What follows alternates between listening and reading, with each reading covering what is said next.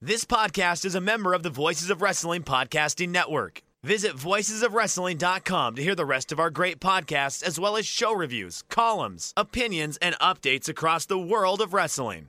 And I say, hey, what a wonderful kind of day. If you could learn to work and play and get along with each other. Welcome everybody to Wednesday War Games. Never has this podcast been more fittingly named because War Games, Liam. Oh my god! And here we are on the Halloween. Yes, we're it was spooky day. Days of spooky. Ghosts are are ghosting all over the place. Zombies are coming out of the ground and all other assorted spooky things. Spooky chicanery. You wanted a spooky theme song, but I shot it down because I'd have to edit it in, and that's work. It would be the same amount of editing as for our normal theme. That's untrue because you know the way we have the Voices of Wrestling intro. You are listening to the Voices of Wrestling podcast. Wrestling podcast. Yeah, I have that plus the Arthur theme song pre-edited, so I can just Hey! dump it on the front, so I don't have to, Let the to throw it on market every play. week. So if Get I were, along with each other. we'll never get along with each other. Only NXT and AEW should get along with each other. That's the metaphor. That's the metaphor. That's the reason I picked that song. Sure, but yeah. So if we if we change the theme song, I'd have to freaking download the the Voices of Wrestling thing, and then get the theme song and line up the theme song and make sure the theme song is not too long, so we can't claim fair use to PBS, fair fair use, fair use to PBS. It's a, it's a whole ordeal. So I said, uh, as a compromise, you can sing your spooky theme song. Go ahead. No. Let me pull up the lyrics to Poppy's Scary Mask. I've put you on the spot. Who's Poppy? I like. Uh, I don't know who Poppy. I've. I'm, Okay, so a little fun fact about Poppy. Mm-hmm. I will actually be seeing Poppy perform live next month. Oh, is it because of uh, the performance on NXT?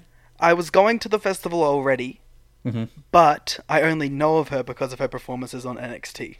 And now you're like, I love you, Poppy. I must see you in person. I'm never gonna take it off, so don't touch me. Never gonna take it off, so stop looking at me. Never gonna take it off, so don't touch me. Never gonna take it off, stop looking at me. I'm alright, I'm alright, I'm alright. You ain't gonna see me tonight. M A S K M I O K M A. And that's where EO would be coming out at that point. Nice. I assume that's the song she did tonight. I paid very little attention. Well, if you paid attention to the podcast last week, I actually said that they're, that they're basically using this song as her theme without using it as her theme, and then she came out to it this week. So, victory lap. you, you gotta fight all elite wrestling with Rick and Morty. Oh, I oh, we'll wait to get into that. Yeah, so uh, uh, AEW one last week. We'll talk about AEW this week. AEW kicked off. As is with- tradition. It is tradition, yes. We- Four weeks in a row. A- AEW kicked off with Tony Schiavone and Cody Rhodes driving in a limo or getting into a limo at the airport. in Why did a- they abandon Dustin? Why did he have to get a cab? Yeah, it's like why can't he get in the? It's like no, we want to have a chat. Dustin, find your own way to the building. Poor Dustin. He never gets to ride in in the limo. How do you know? Maybe he always gets. Maybe this is the exception. Maybe he had his own. f- Uh, what was what did it say on the side? Fancy limo or something? I remember being re- like laughing at the fact that it just said fancy limo on the side. But yeah, th- this this was a bizarre. Like like later in the show, they cut to Tony having a like three or four minute chat That with Cody in the segment car. sucked, man. I'm like, they didn't. It wasn't even there to like say. He didn't ask Cody any interest, eh, anything interesting. Tony just told an old timey story, and I am all for Tony being happy and old timey. But that was stupid. Is Tony Schiavone Mm-hmm. just Cody Rhodes' manager now? yes, there's there's sexual tension between them. I must say. I didn't pick up on the sexual tension between Tony Schiavone and Cody Rhodes. You watch that car scene where they're driving, and Tony's Oh, telling he, his he story. did keep touching his leg, didn't he? Yeah, and the way Cody looks at him as Tony's telling his story, I'm gonna write some. uh uh Coney. Coney is their shipping name. I'm No, gonna write it's, nope. It's definitely not that. No, that's well. What else would it be? It, it, it, toady? Giovanno's. Are, are we are we going for toady? Choney, yeah, whatever it is. I'm writing fan fiction. Roni. It would be said there. There's some writing going on.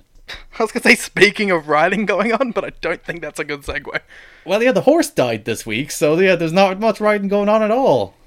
No, are we really gonna skip the big segment in between these? Oh yeah, they put this out on Twitter. I'm not a fan of Tony Khan being on the show in any capacity. But like, especially after he explicitly stated for like the entire run up to the show that he wasn't going to be on screen. Yeah, because this show opened with John Moxley barging into the office of Tony Khan. Tony Khan explains to him that him against Kenny Omega is now an unsanctioned match, and John Moxley shouted at him for and a good ninety seconds. I don't like Tony. I don't like authority figures in general. I don't like company owners making themselves characters on a television show, and I don't like how many unsanctioned matches they're doing. This show started with two things. I'm I, I'm now in retrospect did not like. See, the problem with this angle is it didn't need to be Tony. Arguably, it would have made more sense if it was one of the EVPs because Moxley could have called them out on having a personal bias in stopping him from getting a win over Omega. I don't know. I'm a fan of having like a nameless, faceless championship committee. It's like the championship committee have not sanctioned this match. What if it was the championship committee, but it was Tony Khan's voice? But they didn't name that it was Tony Khan. It's the Vince Russo man behind the wall thing. You're you're going back Yeah. to 2000 WCW. The man behind the door. Yeah. But yeah, I, I just just there's, matches are made by some nameless, faceless championship committee, and that's it. That's that's all I need. We know that the Bucks and stuff are the ones who are making the matches. That is canonically what's happening. My problem is it could have just been an EVP and it gives Mox a reason to like say this is some sort of personal vendetta against him. Is that what's happening? Though? Is that canon within the television show? Is that being the elite nonsense? It was being the elite that was reflected on the shows. Hmm. Where Nick booked the matches. I consider being the elite canon adjacent. Huh. I sh- should I give you a breakdown of the Halloween episode that aired today? We no, we d- definitely do not need that. We open the show with an actual good thing: Hangman Page against uh, Sammy Guevara. As I said, very sad news. Uh, Hunter Horace Hemsley died. R.I.P. I know. Hangman. But the, my, the reason I wanted to bring it up was Hangman did accuse Chuck Taylor of murdering his horse on BTE today. Well, that's certainly a thing. That that, that no, poor horse. And then Ch- and then Chuck said it now it's probably just old age man. Five. thou- I, was- I was going to sing Five Thousand Candles in the Wind, but I forgot the tune of it. So ah well. We've all been spared. I say as I sang Poppy at the top of the show. We truly have. But yeah, we opened the show with Hangman Page against Sammy Guevara. I, I, this was a really good match for Page. I think Page desperately needed a match like this. And I I think it also speaks very strongly to Sammy Guevara that him losing like this to Page actually helps Page. You know, he's not just a, a nerd running over him. I think Page. that, Like he felt more important coming out of this match than he went in, especially because the crowd loved him. You also didn't go 20 minutes with him. Thank God. I but I really liked this match. Sammy is really like showing up in AEW so far.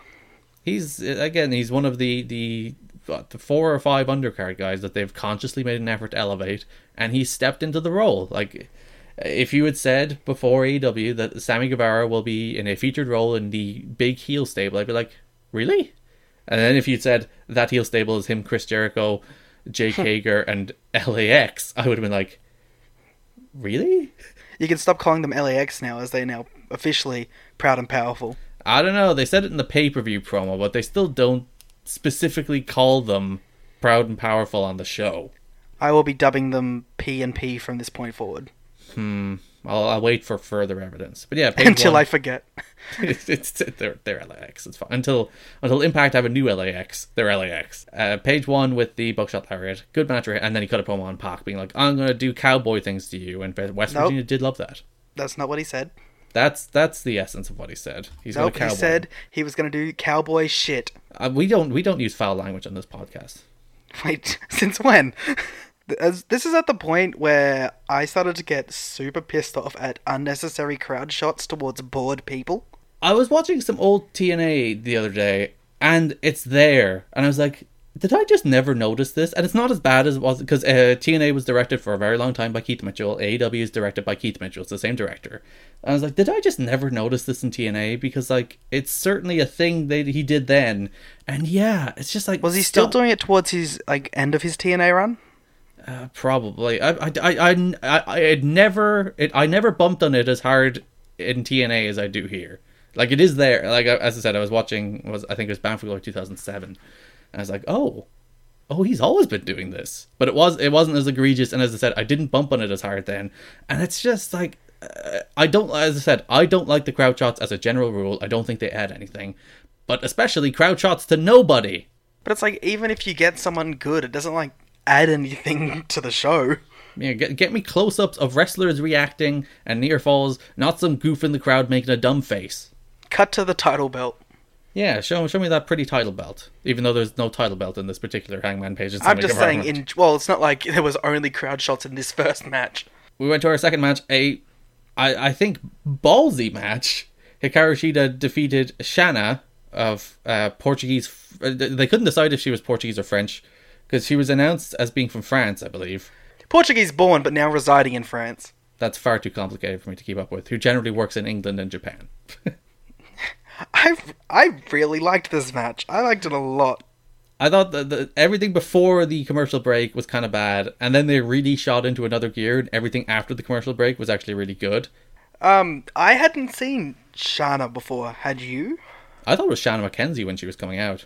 Shaza McKenzie. Yeah, sorry. I'm all, all over the place with names this week. I just saw this Apparently, stage, it's like, so did a lot of people because Shazza McKenzie tweeted that she got a lot of well done tweets directed at her. well, you know what? Uh, take the credit where you can get it. They probably should bring in Shazza, to be honest. Yeah, this is, you can do worse. But could you imagine on Raw? Like, like she does probably what the fourth or fifth from top of the women's division right now. They might be setting her up for a Rio challenge. Who knows? But like, sh- she's uh, she hasn't been on Dynamite yet, and Shanna uh, is a complete unknown. Like, like to the vast majority of the audience, even like d- she hasn't been in Stardom in a few years. I don't think. So like, it's not like she's super relevant there.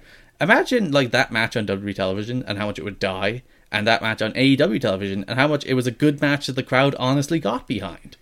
Yeah, both of these two women are like, you can put them on any dynamite now and they're going to get a reaction. Yeah. So do you think Sheeta against Rio is the, the title match? Uh, it seems that's the way they're building. But um, I think we're probably only going to get like one women's match on the pay per view, and it might be a tag match with B and Jamie Hayter versus Britt and someone. Yeah, you can't leave Rio off the pay per view though, can you? You put her on AEW Dark gear. D- dark, yeah. Because next week is go home, and they, they don't really have like like Brit and Bia is the the pay per view program. It feels like I, I'd hate if they did a tag. That has surely that's a singles, right? I mean, maybe, but why else would they bring up the partnership except maybe just for that match? I would have said just for that match, just to give uh, that match kind of a, a built-in story and a reason to exist. Speaking about that match and this match, like these last two weeks have really, just with these two matches and these introduction of these two new women, they have like shown me that the AW women's division is already getting better because it was the most criticized and rightfully so division in the company, and it's getting better and better each week. and the, the women are getting over. Like like as much as you, you people can rag on Britt Baker for being a dentist, Wait, she's a dentist? I know it's a shocker. She wasn't on this show, and they still probably mentioned she's a dentist. They did. But last week she was super popular in Pittsburgh, and her finish is over, and of course Rio is over, and Nyla Rose is over, and Sheeta hopefully will get over, and they're, they're getting these women over. I would like more than one women's match slash segment a week though. Well, y- you had more than one, Liam. How dare you? How dare you forget the no. very important Brandy Rhodes voodoo video package? I don't. That's a that was a whole thing. Yeah, she's Is she she's- a witch devil? she she's some kind of w- witch voodoo doctor person who Why is she sad? I don't know. What, did Kong do something to her? Is she still crying because Cody got locked up last week? yeah, that that's what broke her. That's what turned her into broken Brandy Rhodes. Oh my god, she is broken, Brandy Rose, isn't she? Yeah. For Matt Hardy, it was a giant like fifteen foot swanton. For Brandy Rhodes, it's Cody going to jail. She like it's full. It's it's just broken Brandy Rhodes. Just a few notes from this match. I really liked Shana's, I believe how I pronounce her name. well, in fairness, Excal- Excalibur and Jor could not make up their mind between Shayna Shayna and Shana, Shayna. right? Yeah. Um, I thought she had really good facial expressions in this match. Every time they put the camera on her, she was doing some sort of expression, like e- when she was making her long entrance. I just really like. I was like, oh, she's a really believable TV wrestler.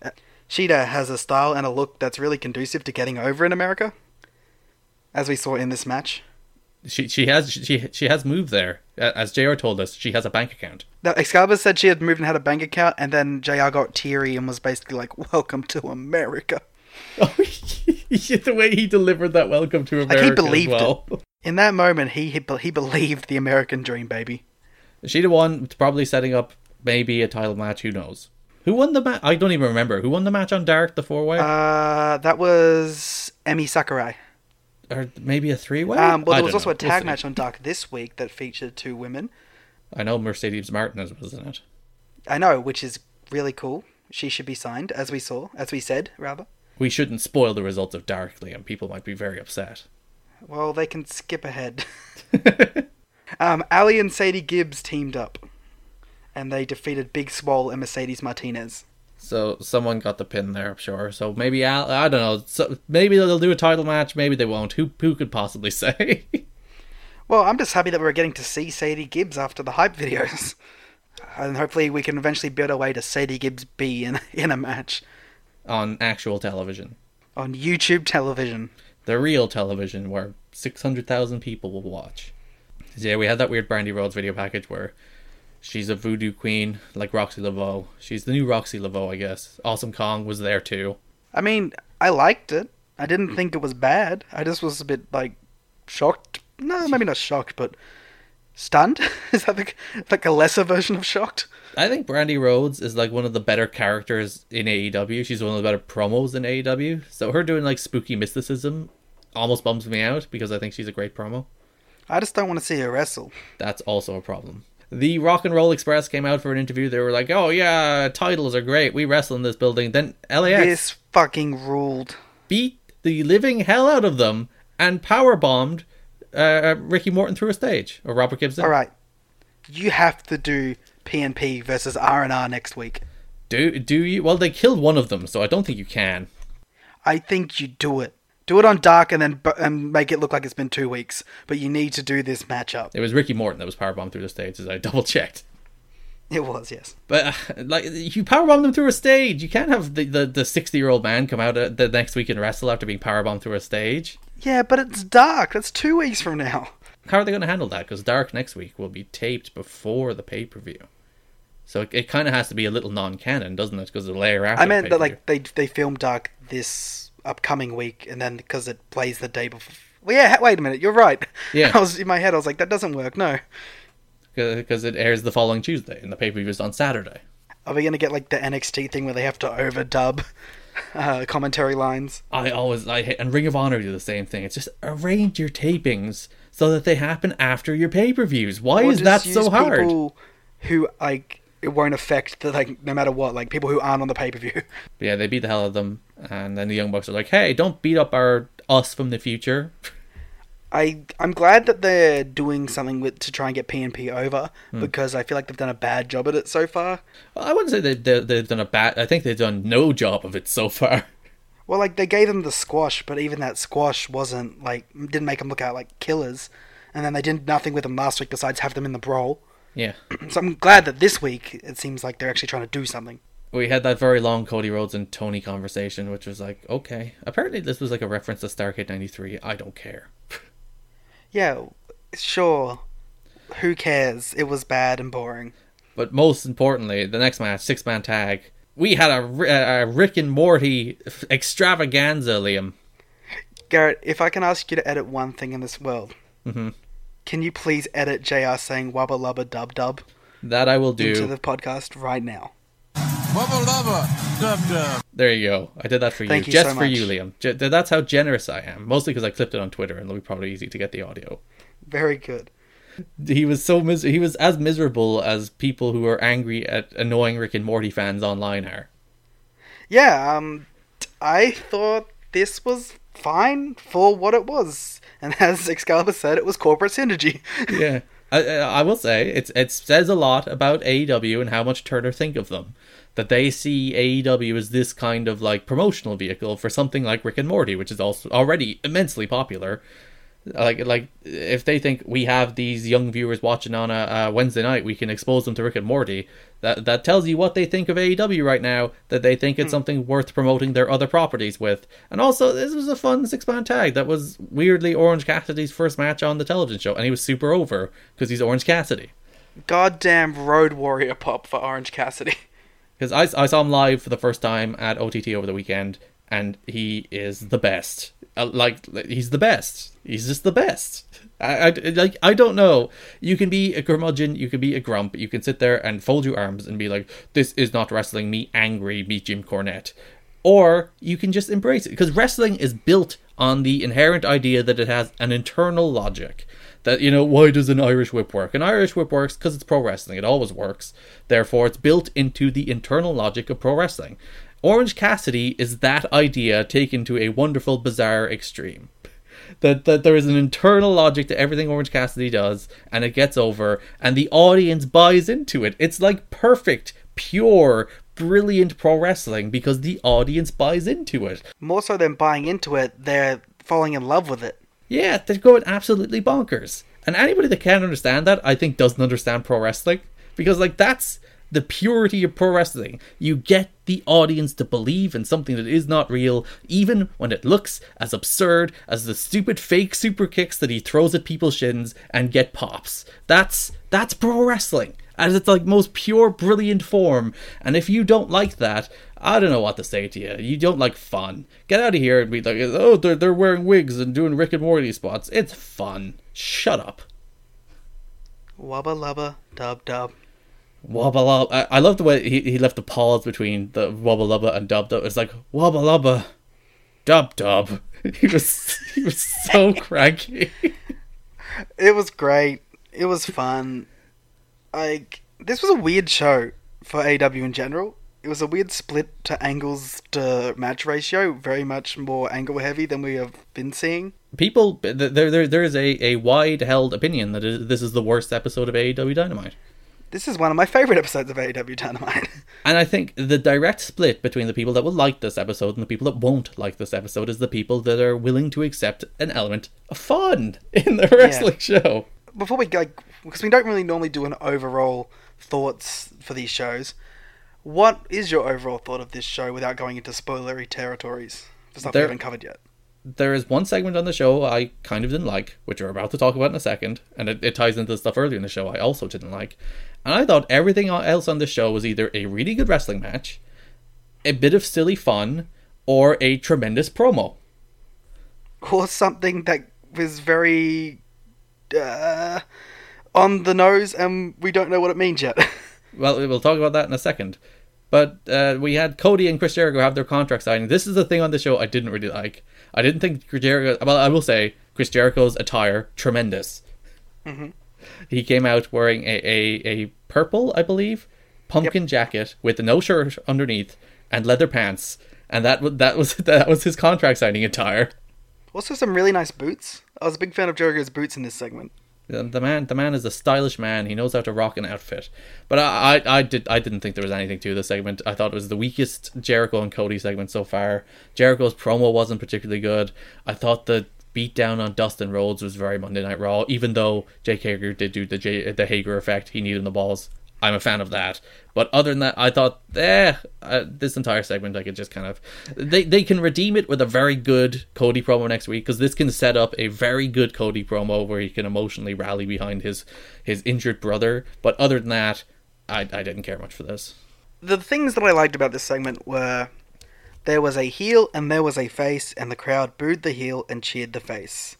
Which, in comparison to other things on the other show we're going to talk about, was very refreshing to see in this pro wrestling climate. Cody is very much the ace, and this audience very much believes in Cody as the ace. And I'm not even saying that this is a thing that happens in AEW every week, because it doesn't. Sometimes Chris Jericho does get cheered. But f- on this night, in front of this crowd, Jericho got booed because he was the bad guy. And no matter what, I, that's what I. That's what I enjoyed about this segment. There was more things I enjoyed about this than I disliked. So what else did you like? Go on, run him down. After I ranted about it for five minutes. Well, that was really it. I liked that this felt like real pro wrestling, I like the uh, way this. and I liked, and also I liked the Hager effect being hit. The Hager effect uh, should be his entire gimmick. I'm, I'm a little annoyed. Commentary didn't specifically call it out, but alas, I'm, I was surprised by the lack of pop that it got. people don't watch Bellator MMA. I guess But like, there was enough talk about that online that you'd think there would be, haha, look at that. I don't know. I think people just don't watch Bellator MMA. I was also upset that I wanted Sammy to be shit talking the entire beatdown, but he was just kind of silent. I guess the idea it- uh, it- the idea is it's like this big menacing attack by evil Jake Hager and lovable lovable Dustin Rhodes, and I think But even while that, you- you'd expect shitty little millennial Sammy Guevara to be talking mad shit the entire time. he's clearly just scared of Jake Hager. I think they're all kind of intimidated by him. That's the impression I get. I do like that idea that there's like he's the mean guy, but he's on our side. But we're just gonna he can do what he wants. And then, of course, the segment ends with Jericho smoking a cigar like a literal 70s action movie villain and getting into the car. He is he is he is a tremendous supervillain. Chris Jericho, uh, doesn't he play a KKK member in that Jane Silent Bob? movie? Yes, he plays a clan leader, I believe. oh, good. He's but uh, he's a good wrestling villain without being a horrible racist on screen as well. Hashtag Y2KKK. Oh, good God. We got the, the- the thing you probably most want to talk about on this show.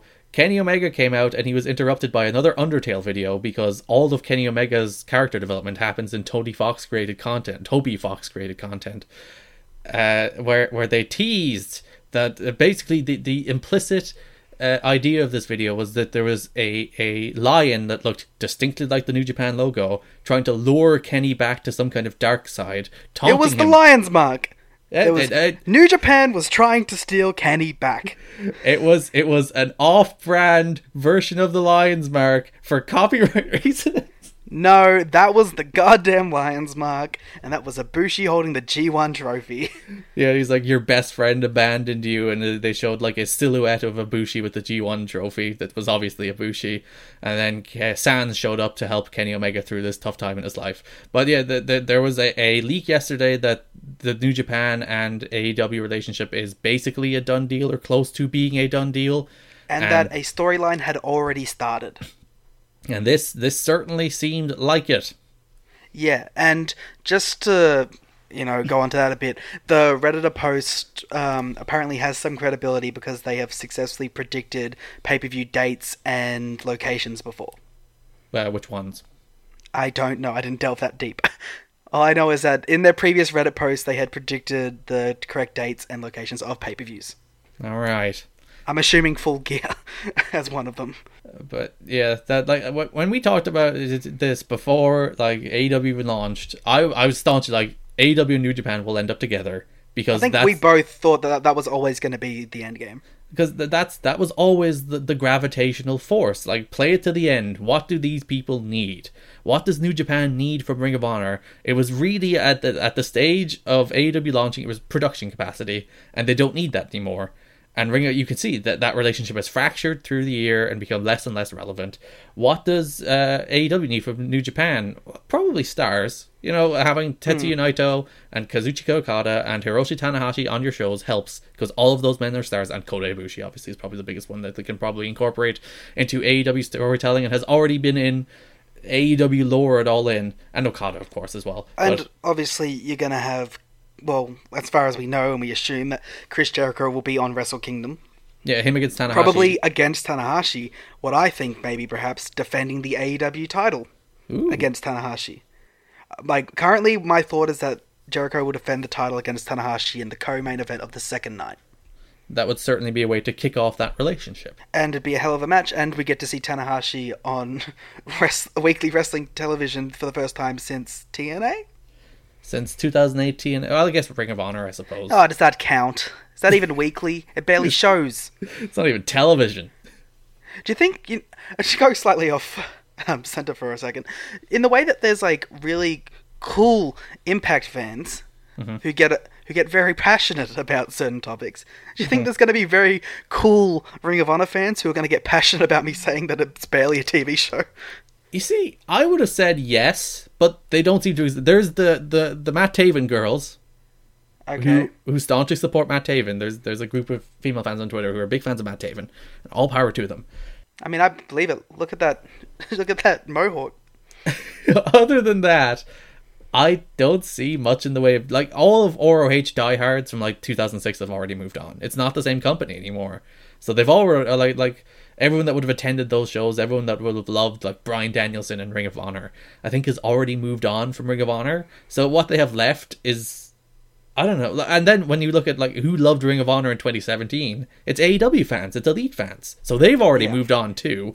So like what who are the diehard people who are like I love Cheeseburger and Silas Young, you know? There- I don't think there are Yeah. many of them.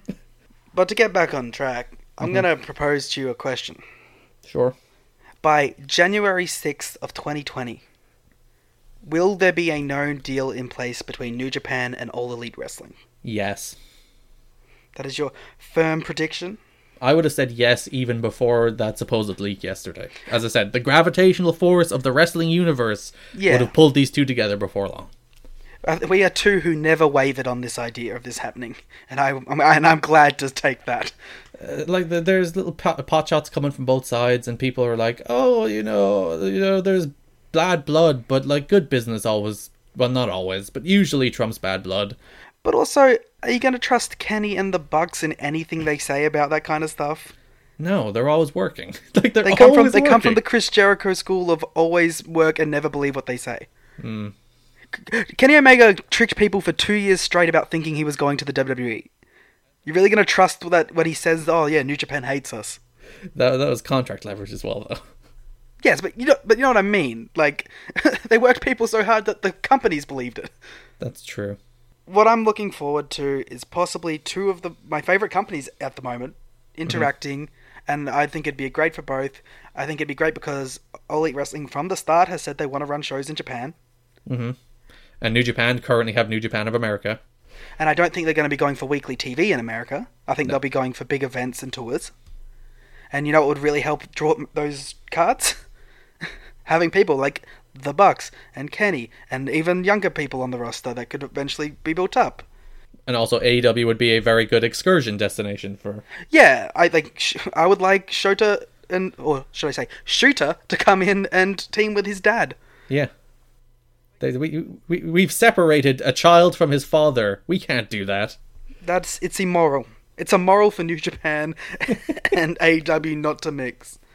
And plus, I just it started becoming even more obvious to me last week with the Stardom stuff being brought up, being brought up more and more, which continued today with Shayna.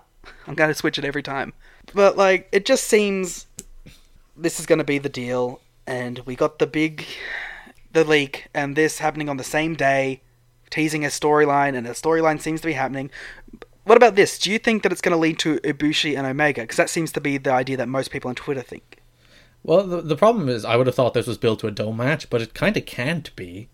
I don't think those two are going to have another match until they're main eventing a 40,000 plus building. Like, I don't see them redoing that match for anything less than that. What are your thoughts on. Uh, there's a lot of people out there on Twitter, on, on the Voices of Wrestling Discord, that are saying that they think this is just Kenny being Kenny. They wouldn't have used Ibushi's likeness. They, they wouldn't have put the literal lion mark on the screen. It wasn't quite the lion mark, Liam. It, was, a very it was similar an looking lion Undertale emblem. reference.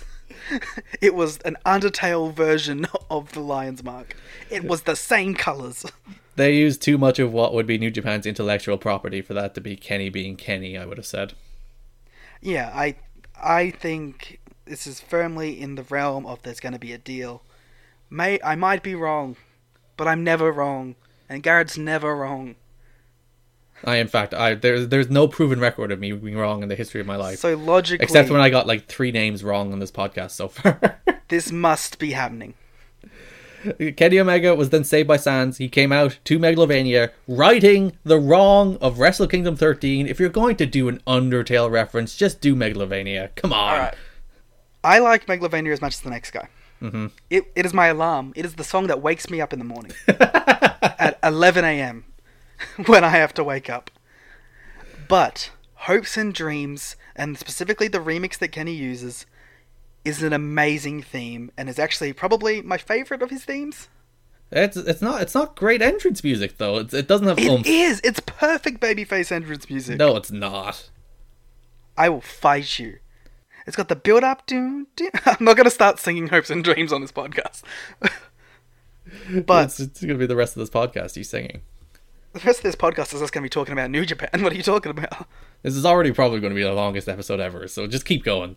Well, it's the one I'm most impassioned to talk about so far. Your But- your, your hot takes about Undertale music.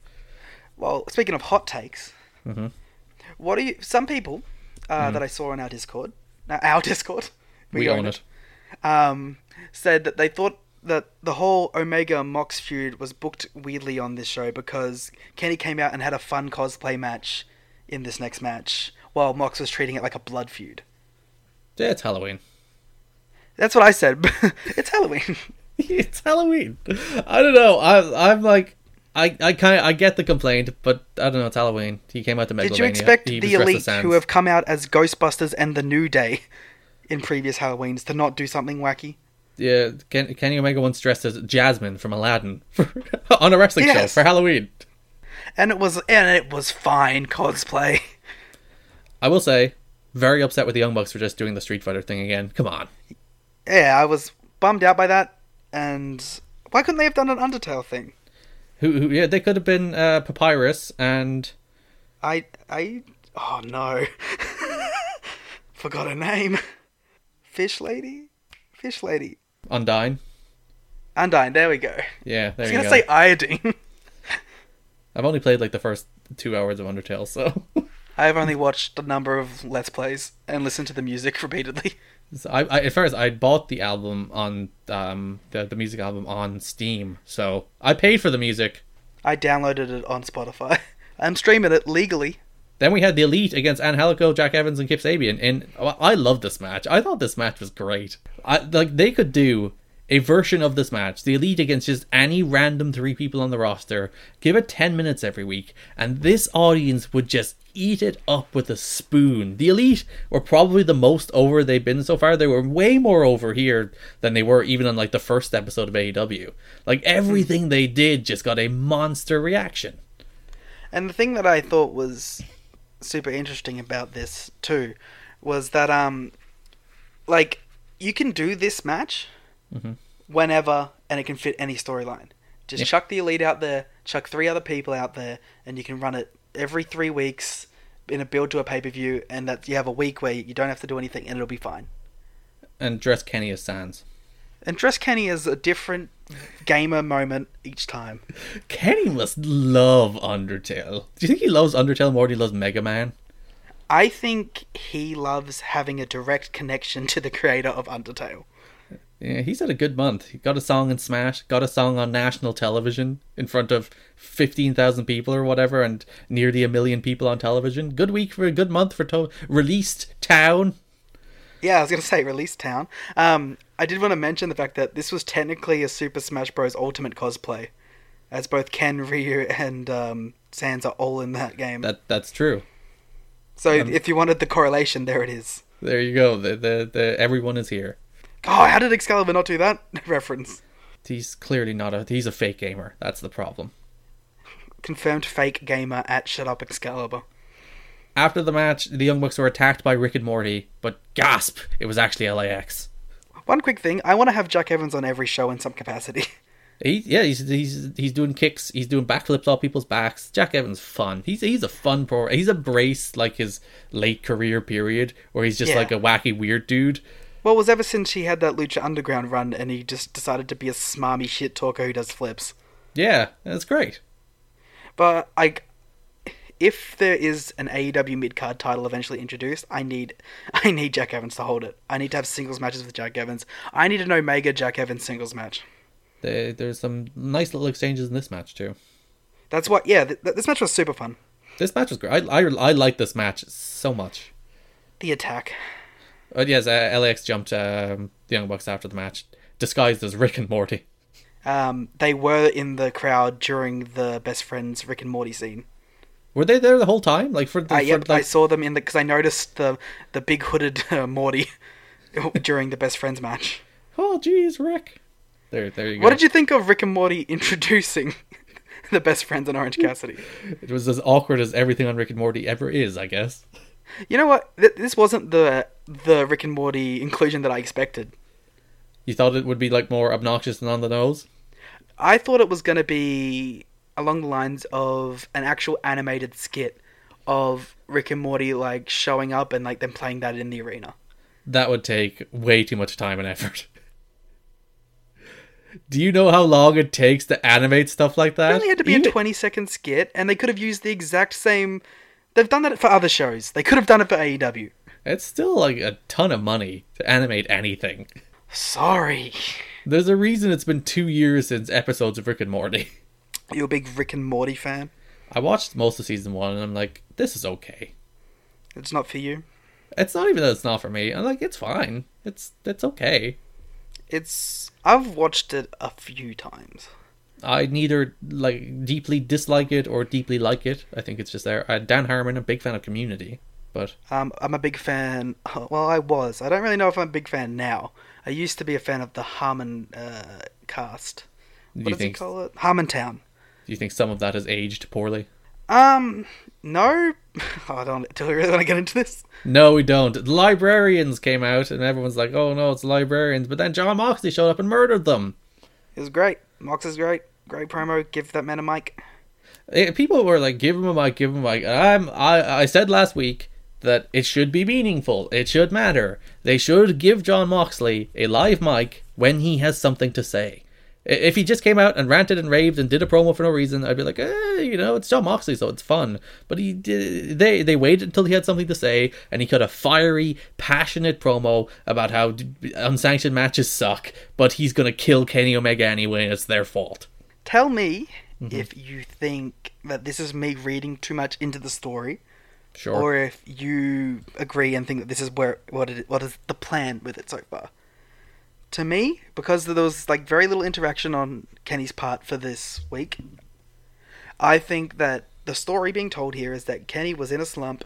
He got out of the slump, and he's gotten overconfident now, and he's underestimating Mox, and Mox is going to beat him at uh, full gear. Does that seem right to you, or am I reading too much into this? Well, Excalibur's commentary, which by the way led to a very weird exchange, where Excalibur, when Kenny Omega made his entrance, when Sans helped Kenny Omega out of his slump, very bizarre sentence to say on a wrestling show. Uh, Excal- Excalibur was like, Kenny Omega's been in a slump, he's going through some bad times, but now Kenny Omega's back. And JR was like, So you're saying he's been suffering from mental illness? Yeah, this was this was weird. Excalibur was like, uh, uh, uh, Yeah? JR was like, Oh, okay. It's like we were trying very hard not to say that, JR. yeah, the, the, the- like the express be- uh, the express message from that Kenny Omega video package, as I said, all Kenny Omega character development comes from Toby Fox. Is that Kenny? Kenny is broken out of his slump, but he is he's here to stay after the he beat John Moxley's got or beat uh, Joy Janela. He's gotten it out of his system, and now he has Mox coming in an unsanctioned match. I do think the unsanctioned match is a way for Mox to win, but for Kenny to still main event the next pay per view. Do you think Kenny's main event in the next pay per view? I think Kenny and Jericho is the main event of the next pay per view. I And- think they're gonna wait for that. I'd, I'd, I'd switch the belt onto Kenny in February or whenever that pay per view is going to be, late January maybe. I, are they gonna do monthly pay per views and then like four big ones, or No, they're, they're four big ones. They're quarterly. I don't like that. No, I, I I think monthly is maybe too often. Bare minimum, I'd do one every six weeks. Yeah, that's what I was thinking. Every because like that's what this build is. It's a six week build, and I think it's fine. Uh, every two months, uh, two months would be my bare minimum. My ideal is every six weeks, eight pay per views a year, give or take. But yeah, that, that that would be my main event of the next pay per view to put uh, to move the belt onto Kenny. I, th- I think you'd be pushing it too far out after that, and it would be delaying it for no reason. And Mox can move into a program with Pac or somebody. Interesting, because I think you wait until Double or Nothing two, Double or Nothing. Do you keep the belt on Jericho the whole year? I mean, yeah. Hmm. Didn't he win the belt at All Out? Uh, yes, so it would be a, a one, uh, well, Double or Eight Nothing month? would be May, so that would be the second pay per view, so it would be eight months, uh, I guess. I like I mean, Jericho. so far Jericho's been a perfect champion in representation. yeah, I, I still don't see him as a long term champion, though. But like this is probably going to be his only run on top. Yeah, which is the reason it should be. Uh, he won the belt at the end of September, which would be s- five or six months if he lost. Like in last February. week, you were calling for Cody to win the belt. Yeah, I want everybody to win the belt. Just share it. Yeah. What were we talking about? Uh, John Moxley cut his really good pro. John Moxley was great here. He cut a really Yeah. good promo on Kenny. you know what wasn't great? The main event tag title tournament match. Sure. Dude, that, I, I wouldn't have said it was great, but I thought it was a really good match. Nah, this was messy. Well, And it's I- the Lucha Bros. It's always messy. How could you like? How could you like the Lucha Bros private party match and not like this? Well, because the Lucha Bros private party match had a bunch more flips. Well, the Lucha Bros did a bunch of flips in this. This match was them trying to do stuff and then them messing it up. in the private party match, at least that worked in the end. Kaz nearly died on that ran off the apron. He nearly died on that runner on the end. There was like a solid 20 seconds of Phoenix trying to get an armbar in that led to nowhere. I don't know. I like. I, as I would be like, oh, greatest match ever. But I thought this was a good main event. As this match was going on, it seemed to me that the Lucha Brothers were like, oh, we're not winning. Uh, Well, you you said to me during the week that I think SEU should win. Do you after this match? Do you stand by that take now that they've won? I. S- no, you are misquoting me. I'm quoting you directly. That's the exact words you said. No. I said I would like SCU to win, but I think Lucha Brothers need the win. Mm-hmm. And I stand by that. I did like SCU winning, but the Lucha Brothers needed to win. I don't know. I, would- I would like. uh, I, I think there's two arguments for SCU winning. They've been very good on TV so far, and they It was create the better story. and they create more fresh matches. I think it was the better story too. That's what the whole point of this tournament was leading up to. They got screwed over in the first round, but managed to come back. They cut through the second round, and then they faced the person, the people that almost screwed them over in the first round and won with a roll up. with a roll up, which means they'll probably do that rematch at Full Gear. Sure. I still would have put the belts on the Lucha Bros. There. Even to be fair though, they might win the belts at Full Gear, and like they just wanted to give SU like a thank you, you're the first champs ever kind of deal. That's stupid. Yeah, well, that's wrestling. That's needless sentimentality, Liam, and has no place in wrestling for it. this match was nothing. That's AEW Dynamite. Um, to be fair, like we ended on a somber note, but it was a very interesting show, and I had a lot of fun watching it. okay. what do you mean, okay? Yeah, it's, uh, it's okay. You didn't like this show? I did. I really. I liked that show. I, the only thing I didn't like on the show was the Kenny and Cody or Cody and uh, Jericho stuff. Okay. And I like the main event more than you. So Yeah, well, exactly. So I think we even out. We both liked this show. We're both positive on this show. okay. Are you okay me like that? NXT opened with a performance by Poppy, who, as you said, you're now the biggest fan of. I'm ex- I-, I hope to k- k- get somehow. I'll buy Poppy merch Yeah. at the festival that I'm going to. Which then led us into Io Shirai against Candice LeRae in a pretty good match. Again, th- I don't think Uh, it was as good as their takeover match. No, certainly not. And it's I thought it was all right. It was a solid match. I did. I hated the finish. I hated the finish. a Candice lot. like really busted her nose on that, but we didn't get to see it. yeah, because like the referee took the chair out of Io's hands and then just threw it in the ring. It's like that's and it was in the ring for a good minute before it factored into the finish, and that's just stupid. Yep. But yeah, it was a perfectly fine match. Um, I I will say like just as a a I don't what's I don't even know the word I'm looking for, but as a sort of statement here, um, I think all of the what are normally pretty boring and bland mid card NXT matches were all actually just good matches this week. do you want to know what my hot take about the show is? What is your hot take about this show? Those pointless mid card matches were the good part of the show, and the more hyped up like promoted matches were the bad part of the show. There were promo- there were hyped up matches on this show. Well, the, the- like the, the kind of marquee story matches, I suppose. Is more. Oh, Uh, Candice LeRae's nose is leaking like a political document. oh boy! Sure, sure. Candice LeRae's nose is leaking like New Japan's plans to side with AEW in the Wednesday Night Wars.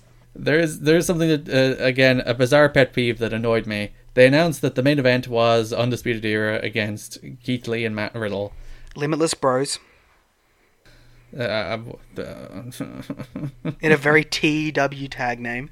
yeah, and they said it's courtesy of Sports Illustrated. Yes, as in they sponsored the match. Sports Illustrated broke NXT like like as if they're the ones that made the match. It's Yeah, like they were the, they were the, like the Japanese wrestling sponsor, and they're gonna come out with the big check after the match.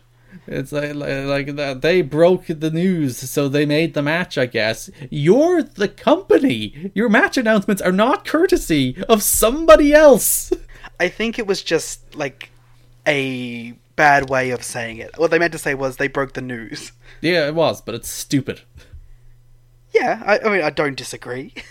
Another annoying pet peeve I have before we get further into the show. They announced that that Pete Dunne will face Damian Priest again next week, and I have a simple question, Liam. Why? Especially since last week Dunn said it was fine. Yeah. He's like, oh yeah, I lost. Priest beat him. Dunn is like, it's fine. And now they're wrestling again. Why on earth should I care? Because this show is booked week to week. It's stupid. It's- I also have a I also have a problem with this show. what is it? At the start of the show, Mario promised me tricks and treats. Mm-hmm. So I was expecting some Halloween fun. And I didn't get any Halloween fun on this show. Absolutely nobody dressed as Rick, Morty, or Sans. This is bullshit. Yeah. And I'm gonna get that's gonna get bleeped in TNT apparently. Speaking of bullshit, Finn Balor. Wait, we didn't talk about the after the match. what happened after the match? Um, Io Shirai started beating down Candice LeRae, Oh, and yes. Rhea Ripley made the save. Rhea Ripley made the save. Well, I'll talk more about Rhea Ripley in the, the other women's segment. Yeah, but it was a segment that happened on the show. Sure. Finn Balor came out. Finn Balor doesn't like laying down for nobody, brother. Finn Balor is cutting a WCW Vince Russo shoot promo where he's like, Bray Wyatt put a mask on and I to lose to that nerd. Who does he think he is? I'm a cool guy. Johnny Gargano's not even a wrestler. That's why I'm a heel. Yep. I hated this. I And hated the- this. why, why why this was happening. The fans were like, "Yeah, we suck." I like not even they were actively chanting "Thank you, Finn" at him for attacking Johnny Gargano. I don't like the NXT fans, and I don't like them because last this they're just disingenuous. Last week they were going no, and they were crying, and this week they were cheering for the man and saying thank you. Pick a lane, stay in it. That's why I liked the Jericho Cody segment because they picked a lane and they stood in it. the reason I don't like NXT fans is it feels it it, it rarely feels like an honest to god audience driven reaction to what's happening in the wrestling ring. Hmm. It feel it, like it feels performative. It feels like this is our show. We're rooting for it. We're gonna cheer. It's uh, not like the we we It's we love these performative, people. but it's also the wrong performance. That's they're true. doing the wrong reactions. and uh, that, that reflects a broader WWE trend of uh, complete inability to manipulate their audience and get over baby or get over heels. What are your thoughts on the statement that Raw and SmackDown are like Hollywood, but NXT is like Broadway because all the lights are on Finn Balor? They say the neon lights are bright on Broadway, but not as bright as here on the great black and gold way. I, I I'm not into this. I, I I- as I'm into the core idea of a Johnny Gargano and Finn Balor promo or program. I think that's pretty cool. I think this explanation of the heel turn is stupid. It's it's Vince Russo nonsense where he's like oh, curses for for having me job out. They had such a good and clear cut story to go with. Johnny Gargano replaced Finn Balor as the heart of, of the brand. And now Finn Balor's back, and he's upset that the fans turned on him and picked somebody else. And instead, they had to go for some cringy bullshit, and it's bad, and I don't like it. So many boys in the back aren't wrestlers, Liam. They should be fans. They should be in the crowd. Stupid. This is stupid. Bronson Reed, It's- and you know Shane what's- Thorne what's- had no, a good no, no, we're not going past this. you know what's extra upsetting about this? What? Last week, we were so excited. It was a good turn. We were so excited and we were so hopeful about this feud, and this is what they done the next week, and now we're sitting here and we're mad. It's stupid Vince Russo bullshit. Why do we have faith? And- But you never should. That bicycle kick was so good last week. Like every replay I've seen of it since, it's like, oh, he Bicycle killed him kick? with it. It looked great. Or the Pele, whatever. The, the, the when he he did the overhead kick to Gargano. I know, I just wanted to cri- criticize you. You're a mean person. Bronson Reed and Shane Thorne had Liam Zoffer match representing his nation. Yeah, um, can we stop? Okay, Americans. Mm-hmm. Can you stop with the Aussie, Aussie, Aussie, oi, oi, oi chant?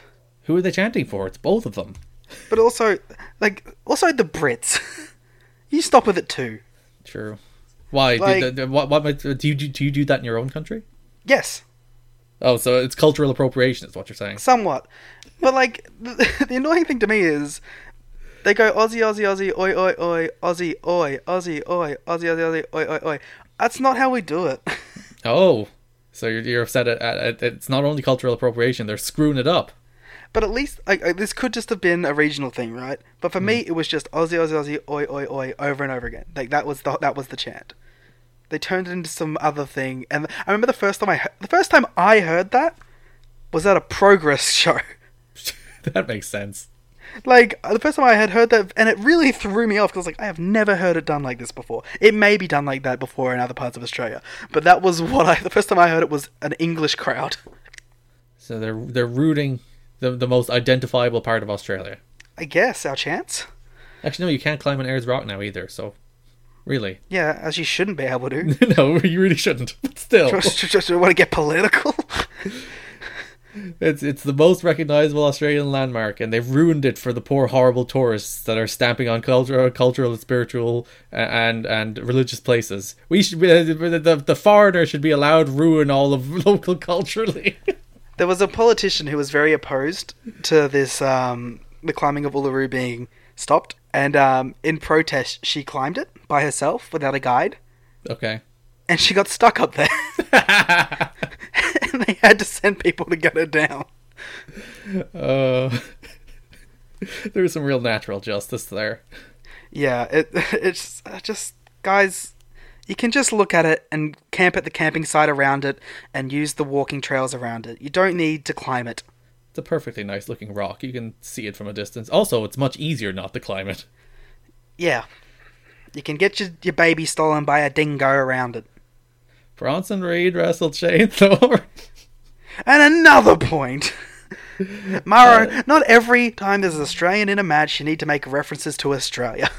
Uh, there's a much worse one in the, the Dakota Kai match. It's There's fine. another. There's a much worse one in the match that doesn't feature an Australian. Yeah, we'll get to it. We'll get to it. It's the worst one I think he's ever done. But I like this match. This match was a good match. yeah, I like this match too. I re- they should just team these two. NXT needs more tag teams. sure, but yeah, these two beat the hell out of each other, and they had a fun little uh, four minute TV sprint where they beat the hell out of each other. I, I don't know what's going on. with Bronson Reed. He was fodder for Matt Riddle. He won. It's his turn. Yeah, but like he was fodder Matt, for Matt Riddle a week ago or two weeks ago, and now he's he's Shane Thorne is fodder for him. I, I don't know how the show is booked. It makes no sense. Well, I think it's just like Shane Thorne got his few weeks build, and he lost his big match against Gargano, and now Bronson Reed's gonna start getting his few weeks build to lose to some bigger star, just like Cameron Grimes did, just like Shane Thorne did. Kairi Sane and Asuka defeated Tegan Knox and Dakota Kai to retain the uh, the WWE Women's Tag Team titles. I hated this. I match. really liked this match. I thought the last three minutes of this match was good, but for the love of God, they spent. 15 minutes of this match getting the heat Yeah. on Dakota Kai. They spent like 5 to 10 minutes getting the heat on Dakota Kai, went to a commercial break, came back from the commercial break, and they were still working over Dakota Kai. It's like, do something. Don't do a 17 minute match where 12 minutes of the match is nothing. Yeah. Like literally nothing. You're just working over forever. End of the match is pretty good, but God, they, they they would they would not stop. Like I, I I was like, oh, they're working over her forever. When they were five minutes into it, then they worked over her for another five minutes. Then when they went to the commercial break is when I lost my mind. Yeah. That's when I was like, what are you I was doing? watching this and I was like, this is a really good match, held back by a very long heat segment and a hot tag that immediately got cut off. Yeah, it's like they spent 15 minutes building to this Tegan Knox hot tag, and the hot tag wasn't even that good. Yeah. But I, I, for some reason, like, who can explain it? I was sitting there and I liked it. Maybe I just liked seeing Kyrie and Asuka on NXT again. And their music is good, even though it's not really heel music. Yeah. I like their gear a lot. I like their new look. Dakota Kai, known for her punishing kicks, she can kick harder than a red kangaroo, the native of New Zealand. And I know there are no kangaroos in New Zealand, Nigel, but I wanted to make the reference anyway. meta. it's It's a meta thing now. He's, he's, uh, Is that racist? I think it's a little because he's like, I'm just going to make a reference to Australia, even though she's from New Zealand. I don't care. it's definitely not cool. Oh, Liam, you know what I just realized? what? AEW E had Ricky Morton and Rick Yes. and Morty Yes. on the same show. That um, I remember seeing a, a fun tweet about that, and they had stated with Ricky Morton being taken out, I hope that Rick and Morty present the tag team titles. Unfortunately, we did not get that. We did not. Instead, uh, R- LAX became Rick and Morty. Oh, we forgot to mention such a great point of that show. What did you think of the Rick and Morty ring?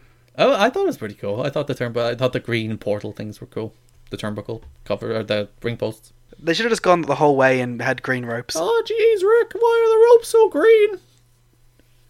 There's my Morty for I'm you not there, doing- Liam. I'm not doing. I'm not doing a Rick. Do a Rick. response. Just burp and be drunk. I don't have anything that'll make me burp. Oh, Uh, yeah, th- you liked this tag title match. I thought it was stupid. I thought it was pretty fun. Oh god, uh, I I have Larry Larry Sanka's reviews open, so when I'm running down the shows, that's just make sure I don't miss anything, and I still miss So stuff. you can get your points. Yes, but it's really just to get stuff in order. And Larry, Larry, I like Larry. Larry's the best, but. He says in his match thoughts that they worked a great heat segment. Larry, it was 15 minutes long. I don't want to start beef with other people who are reviewing wrestling. And Larry's the nicest man on earth. Larry's great. But Larry, And while we're here, Joe Lanza, how dare you not like Orange Cassidy? Yeah, let's fight. Let's fight with people. Joe hates Joe hates fun. Anti-fun police came out in, in droves today. Ironically, he would hate the anti-fun police. As much as I didn't like the tag title match, the the post-match segment I thought was really good, more or less. Uh, I, I didn't really work out what the battle lines were until the very end, but really? well, like, like Pete, when, when I thought Bianca Belair was a baby face, Nah, And then- Shades of Grey. she came out and jumped Candice LeRae, and I was like, who's even on what side here? but Like, and it's like I thought Rhea was a heel for a long time, and it's like, oh wait, no, she's like the cool badass Roman Reigns figure. Yeah. So so uh, for some reason, the female undisputed era, which I I I, I, did, I again also DM'd you during the show that the four horsewomen at undisputed era are the exact same stable. And what did we give their stable name? Uh, undisputed women, I think you said. like that makes no sense, but that's their name.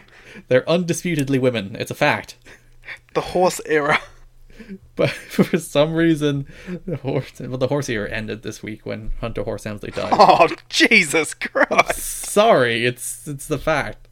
Um, uh, the four horsewomen came out, or well, three of them, um, for some reason, and attacked uh, Tegan Mox and Mo- Tegan Knox. or John Tegan Moxley. Mox. That when, that when- when she te- when she goes to AEW and teams with John Moxley, that's that's if that's not the team name, uh, there's no faith in the world. Oh, poor shooter, getting replaced. He could he could have a sister or a mother. I, let's not get too deep. No, his into the mother is family Renee tree. Young. That's true. Uh, I've seen the art. Oh God. Not that kind of art. It's Okay. very wholesome. Uh, Tegan Knox and Dakota Guy got beaten up before Rhea Ripley came out. Rhea Ripley against Shayna Baszler feels like a big match. I know that's not going to be the takeover match because there's a War Games match, but when they get to Rhea Ripley against Shayna Baszler, I'd imagine that's who's going to beat Shayna Baszler. Yeah, um, like I, I said a couple weeks back, Shayna's one of the highlights of the show for me. Like I like all of her title defenses, bar the Mia Yim one. Um, I'm looking forward to this. I'm looking forward to War Games, women's War Games. I, you know, my one thing is though, They're stealing our SEO because it's called Women's War Games, and that's WWG, which is our podcast. That's Oh, that's no. your one issue. no, my one issue is that I wish if they were gonna do the women's War Games, it would be the only War Games on the show. Uh, like it's it's always uh, like when there's two Hell in a Cells and two TLCs, it's overkill. Just do one good two one. Money in the Banks, and two Yeah. Andre the Battle, Andre the Battle Royale. Yes, that's what I'm going with. Andre the Yeah. Giant Battle Royales at WrestleMania. It's like two Royal Rumbles. Like, uh, just give them. It sh- theirs makes more sense anyway. Yeah. Uh, so the, bat- the the the teams, I think, are Candice LeRae, Yep. uh, Rhea Ripley, Tegan Knox, and Dakota Kai against. mystery You see, partner. there was five on the other side. So are, are they It's going gonna be to a dump one of the mystery horsewomen? part. I think it's. Can, do you want my prediction of who it's going to be? Go on. I think it's going to be Tony Storm. Oh, to to make it five v five. Yep. I I was thinking it'd be four v four, and one of the horsewomen will get dumped, but that makes more sense to even out, Yeah, I, even I out think the they're other going way. to do a big Tony Storm debut and put her on the babyface team. So yeah, the, the the the heel team is the three horsewomen: Bianca Belair, who's apparently a heel, and Io Shirai. How many? I- We all thought Bianca was gonna like go to Raw or something, but she's still around. Well, I, uh, yeah, but the, yeah, this angle's great, and as I said, the, the, there was a face-off in this angle between Rhea Ripley and uh, Shayna Baszler that felt hot. That felt like, Yeah. oh yeah, that's a, this is a big match. I don't want to nitpick it too much because Mm. it was it was a great um, angle, and I liked Rhea at the end just booting one of the security guards. Because they were, they, yeah, they had the la- battle lines drawn. Security was there. Uh, William Regal came out. It's like war games, grr. And then Rhea Ripley The crowd kicks knew what was the happening security too. guard They in were the ch- literally face. chanting for war games. They were chanting for us. They were. That was a chant for our podcast on You the should show. cut that bit out and just use it for the intro. They- and, uh, especially William Regal saying war games. Yeah. Cameron Grimes and Tyler Bate again. The meaningless point. Well, this match at least had some story last week, but it's it, it's not going anywhere. Cameron Grimes and Tyler Bate had a really fun TV match. Yeah, I, I don't have any thoughts on it though. like thought- it, it, it was there. I have one single thought on it. Hmm. I was at OTT on Saturday, Liam. Wow, you got to see the match of the year. But Is that what we're going to talk about? no, nothing about that. Tyler Bate missed that show because of quote unquote medical clearance. yeah, because he's not medically cleared to get hurt on OTT. He sure seemed fine on NXT tonight. Just saying. You know what it was. They didn't want him getting hurt before he did a big TV match. A big A TV match. Big TV match. For him and Trevor Lee is just it cannot. Cameron Grimes. I will say the la- the last two weeks of Cam- Cameron Grimes is the most I've liked him in a very long time because he's a very variable wrestler who everyone's like, oh yeah, on paper he could be like the next big thing, but he can routinely be extremely boring. And the last two weeks he's been great. Uh, Killian Dane attacked Tyler after the match, so After distracting Bate, similar to distracting Boa. yeah, poor Boa. M- Boa wasn't on the show. I miss Boa. I do miss Boa. Stop constricting Boa. I made that joke last week. Get out. you're, wor- you're worse than Mauro. Oh, before we get into what oh, I should be going to talk about a hype video coming up. The Angel Um, Garza pipe video. Yeah. Yes, uh, flag watch. Uh huh. There was a flag this week. I think a new flag. I, I didn't. maybe see- I, I've only ever noticed one of them, so you're just imagining them. But sure, go on. Um, Uh, what's the flag? There was an undisputed error flag in their backstage warming up segment, but you could only see like a corner of it. Hmm. But I had to make mention of any flags I see on the show. Of course, we got a nice little Angel Garza package with uh, some WCW Hector Garza footage, just telling But you that who he super is. babyface Angel Garza. Yeah, Sure hope he beats the bad Leo Rush. yeah. Face heel dynamics on the show are weird. I like J- John Moxley and and and Kenny Omega are working like you know there's shades of gray there. Yeah, You could choose your side, but they're consistent. yeah. Whereas everyone in this show flips week to week. It's bizarre. Well, next week he's gonna come out and rip off his pants and like act all cocky, and he's gonna be a bad guy again. So Which brings us to our main event, the Undisputed Era against Matt Riddle and Keith Lee in a I don't know, it was a good match. Why do you gr- why do you grumble on that? the Limitless Bros. Actually Mauro called them the bro limit soldiers, so that's what I'm gonna go for. I've upset you too. I've upset him into silence. Oh jeez, Liam, they're the bro limit soldiers. My Oh, physical pain. oh, imagine the freaking Rick and Morty references Mauro would have made. I'm surprised he didn't make one as like a little shot. Uh, but yeah, this this main event pretty good. Yeah, I thought it was alright. It It was fine. it was like the exact tag match you thought it was gonna be. I feel like the build to the men. Like I think they did a pretty good job of organically like building dissension across the women's division over the last three weeks. You know, all that building to war games. I think they did a good job of having all those little programs intersect in a fun way. This one, it just feels like, all right, we need people for the undisputed era to wrestle. Matt Riddle, you're back. Uh, You haven't had a problem with um, what's his name, Adam Cole, since the very first episode of NXT on USA. But eh, sure, you you can do the team. Like, where was uh, Dijakovic? Th- Yeah, well, I think he's gonna get added eventually. They're doing a story where he wants to help, but Lee doesn't trust him. Hmm. I think him and Velveteen are gonna be the other members. Who's going to be the fifth on Undisputed Era? Well, it, sh- it should have been him and Velveteen, and then Gargano, and then it should have been Undisputed Era and Balor. But it seems we're getting the singles match instead. So it's just four on four for the Undisputed Era, which would be Matt Riddle, Keith Lee, Dijakovic, and Tommaso Ciampa. What Dream should be in this? Uh, Like, who just do you from a put with storyline Undisputed Era to even it out? pers- th- their new fifth member, Marty Skrull. Matt Taven. No, he resigned. Didn't you? Didn't you get told? Who who can they get from Ring of Honor to, to, to add to Undisputed Era? Marty Skrull. No, What do you mean, no? because I don't want it. Whoop, whoop. uh, but yeah, that's NXT. NXT pretty good. Uh, I I feel like we were like kind of being down on it, but it was a pretty good show. If I, if I think if, if last week's NXT was a head to head with this week's AEW, I'd probably prefer NXT, but that's not Yeah. the case. No. NXT is fine. There was like and uh, they're building towards war games, so like I, I can at least watch most of these things and go, "This is what's why is most of this is happening." Yeah, it, that's what it, like these last few weeks of NXT feel Like Purposeful. there's actually a plan. There's a light at the end of the tunnel now.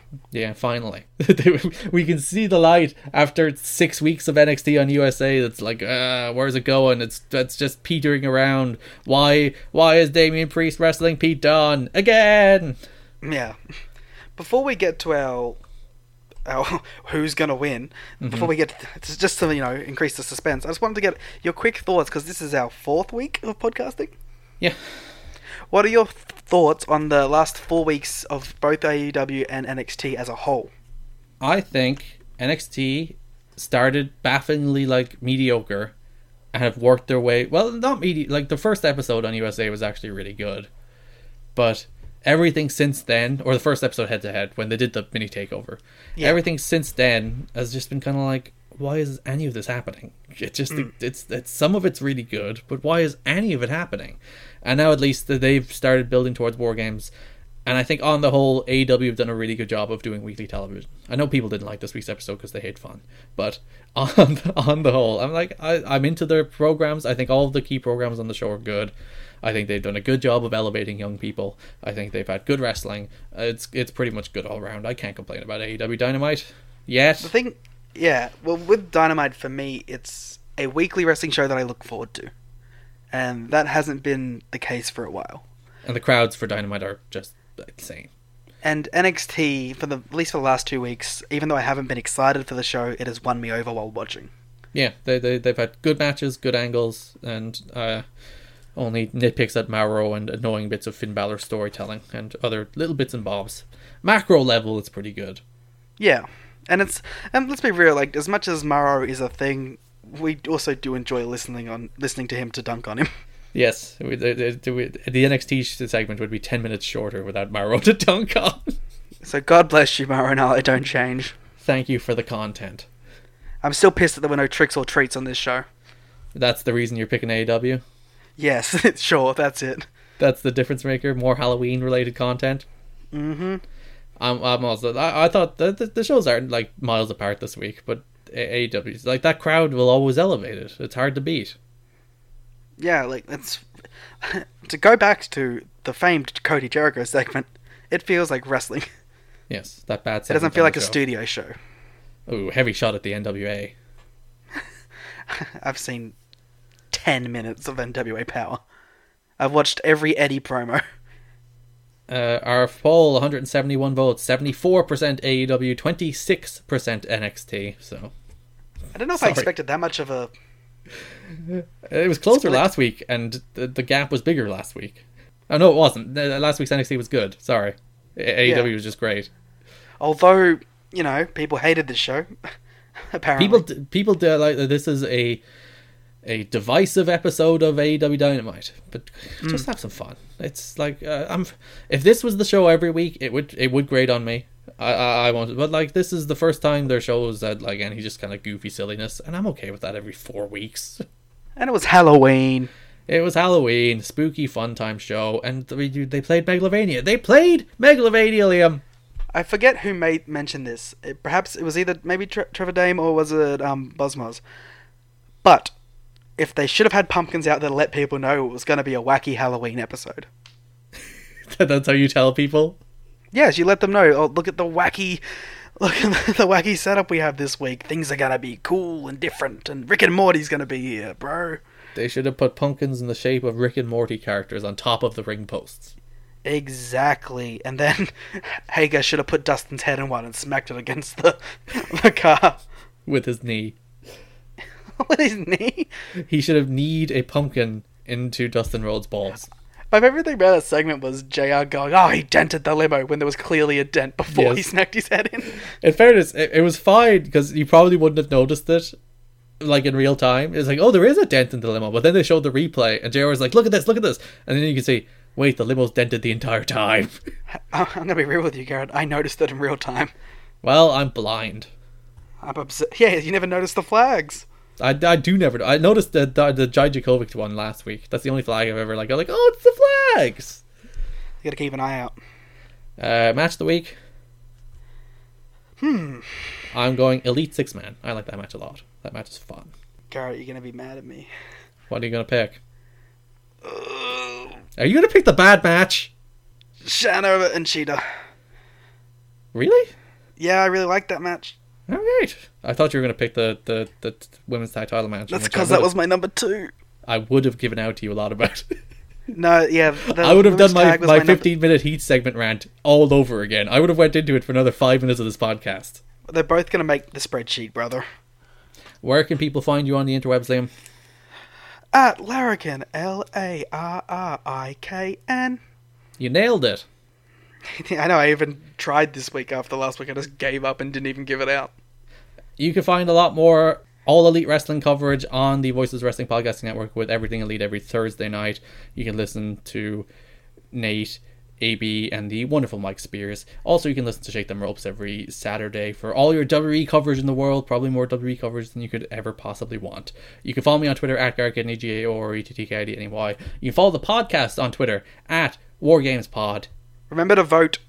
Yep, vote vote in the poll and watch both shows before you vote in the poll. Don't you ruin Yeah. democracy. Be, much like us, be completely unbiased going into the shows. There's there's people that do Wednesday night war shows and they go on the air like 15 minutes after these shows aired and it's like they- you're you're sacrificing the integrity of your show just to be first. Stop it. Also, you need to you need to have some time to digest it. You know. yeah, you need to sit on AEW Dynamite and be like, I like Rick and Morty. Yeah. Um. Also, the Voices of Wrestling Discord. Go in there, chat. I'm in there a lot. Yeah, I'm never in there, but sure. Give out to Garrett for being 35 minutes late to recording a podcast. One, I was 10 minutes late, and two, y- you deserve it. Is that how we're ending this? Oh, jeez, Liam, goodbye. Bye. Say goodbye to your credit card rewards. Greedy corporate mega stores, led by Walmart and Target, are pushing for a law in Congress to take away your hard earned cash back and travel points to line their pockets. The Durbin Marshall credit card bill would enact harmful credit card routing mandates that would end credit card rewards as we know it. If you love your credit card rewards, tell your lawmakers hands off my rewards. Tell them to oppose the Durbin Marshall credit card bill.